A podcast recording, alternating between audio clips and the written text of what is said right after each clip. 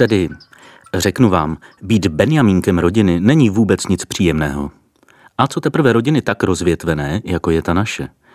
Každodenně je u nás někdo z příbuzenstva. Tetičky, strýcové, bratranci, sestřenice se neustále střídají a já bych se pořád dokola předváděl. Kde pak je náš mladý? No ne, ten ale vyrost. A jak mu to sluší? Ňu, ňu, ňu, ťu, ťu, ťu. Tu máš čokoládu a zaspívej nám něco. No nepraštili byste je? Nemůžete udělat krok, aby si toho někdo nevšiml a hned to neroztroubil do světa. Nedivte se, že jsem chtěl taky něco dokázat úplně sám. Celá naše rodina se zabývá farmařením. Vlastně všichni příbuzní, které znám, mají něco společného se zemědělstvím. Prý je to od jak živa úkol právě naší rodiny. Postarat se o to, aby všichni měli co jíst a pít. Nejstarší bratr Bob se sám vzorně stará téměř o stovku farem, které dodávají obrovské množství různých druhů masa a mléka. Další bráchové, Ron a Eddie, chovají ryby a jiné vodní potvory, Ryan a Louis žijí jenom pro slepice a vejce. Bratranci se většinou specializují na zeleninu a obilí. To nejdůležitější má ale na krku samotný Bob. Mám ho rád a jsem na něj hrdý. Je vám jasné, že jsem jásal radostí, když mi nabídl, abych s ním měl zkontrolovat farmy. Vyrazili jsme jednoho rána a letěli k nejbližší farmě. Fascinovala mě tisíci hlavá stáda mladého skotu, spásající trávu na savanách. Bob zkontroloval záznamy automatického zařízení, které sledovalo dobytek v době jeho nepřítomnosti a letěli jsme dál.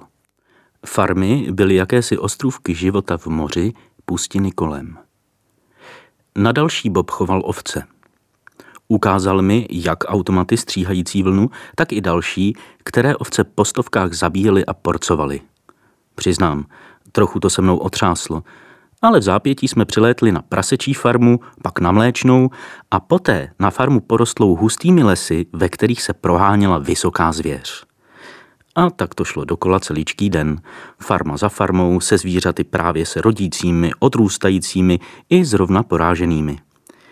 Vícekrát byly zastoupeny farmy s druhy běžnými, ale nechyběla ani různá exotická zvířata, jejichž maso ocení jen opravdový kulinář. Ale na tu nejkrásnější farmu mě Bob zavedl až nakonec. No farma. Spíš farmička ve srovnání s předchozími. Když jsme se přiblížili a já se zeptal, co se na ní produkuje, odpověděl Bob, že nic. Prý má jen tak, pro radost. A opravdu, ve stovkách oddělených výběhů zde žili snad všichni tvorové, kteří spatřili světlo našeho světa. Od nepatrných létajících a lezoucích drobečků až po obří monstra schopná života jen při nadlehčování vodou. Poprvé jsem na vlastní oči viděl masožravé šelmy – ve větším chované strýcem Rodym pro překrásnou kožešinu. I dravé ještěry s hrůzu nahánějícími čelistmi, plnými ostrých zubů, šlechtěné strejdou dajem pro pevnou a přitom elegantní kůži. Nejvíc mě ale uchvátili opice. Ani nevím, kdo z příbuzných je chová. Dováděli a skákali ze stromu na strom, věšeli se na větve za ocas a přitom se stále hašteřili. Dokázal bych je sledovat týdny, ale Bob spěchal. Museli jsme se vrátit. Určitě vás nepřekvapí, že jsem zatoužil po vlastní farmě. Škemral jsem a přemlouval Boba, aby mi jednu svěřil, ale nechtěl ani slyšet. Ustoupil teprve, když se za mne začali přimlouvat i strýcové a bratranci a připomněli mu, že on v mých letech měl už první zápis v knize tvorů. Přenechal mi menší, už dlouhou dobu nepoužívanou farmu nedaleko od nás.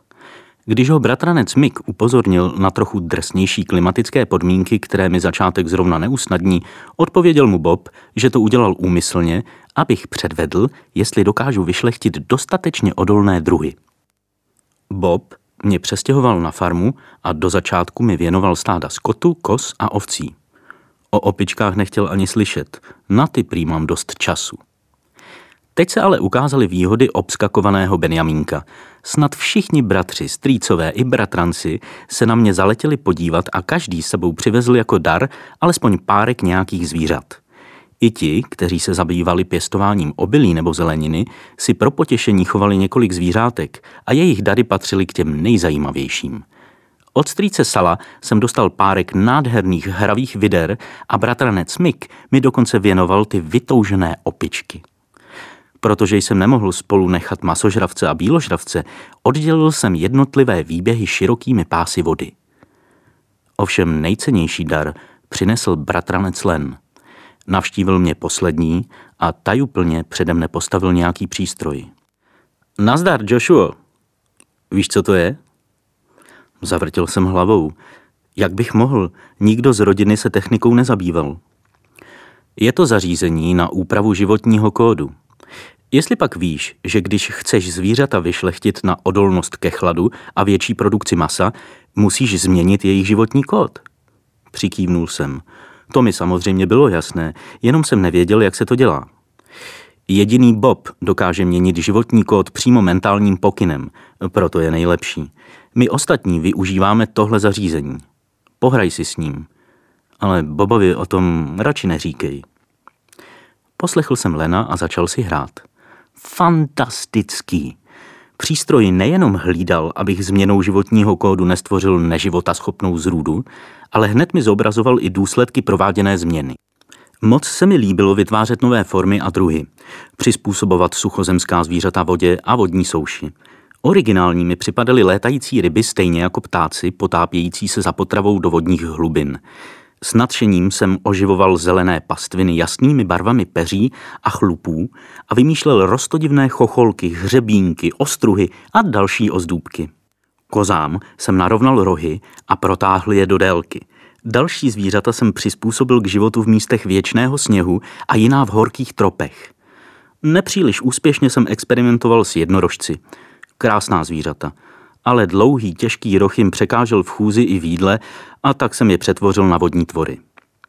Pak, když už jsem byl unaven upravováním životního kódu té spousty druhů, urychlil jsem na farmě lokální čas a za chvíli se savanou proháněla tisíci hlavá stáda a ve vodě plula nesčetná hejna ryb.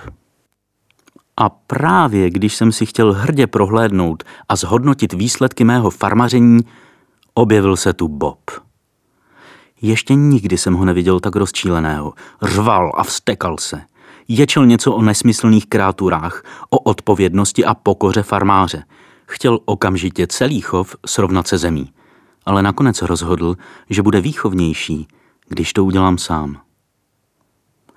Neodmlouval jsem. Spustil jsem déšť a zvedl přílivovou obrovskou vlnu, která ničivou silou spustošila povrch a vše živé spláchla do moře. Smutně jsem se vracel domů. Zklamal jsem bratra, jsem špatný farmář. Ale litoval jsem i těch ztracených zvířat, krásných a jedinečných. Hm. Snad se jednou dozvím, jestli mě ty chytré opičky poslechly a zachránili sebe i ostatní tvory tak, jak jsem jim to poblíž hory Ararat poradil.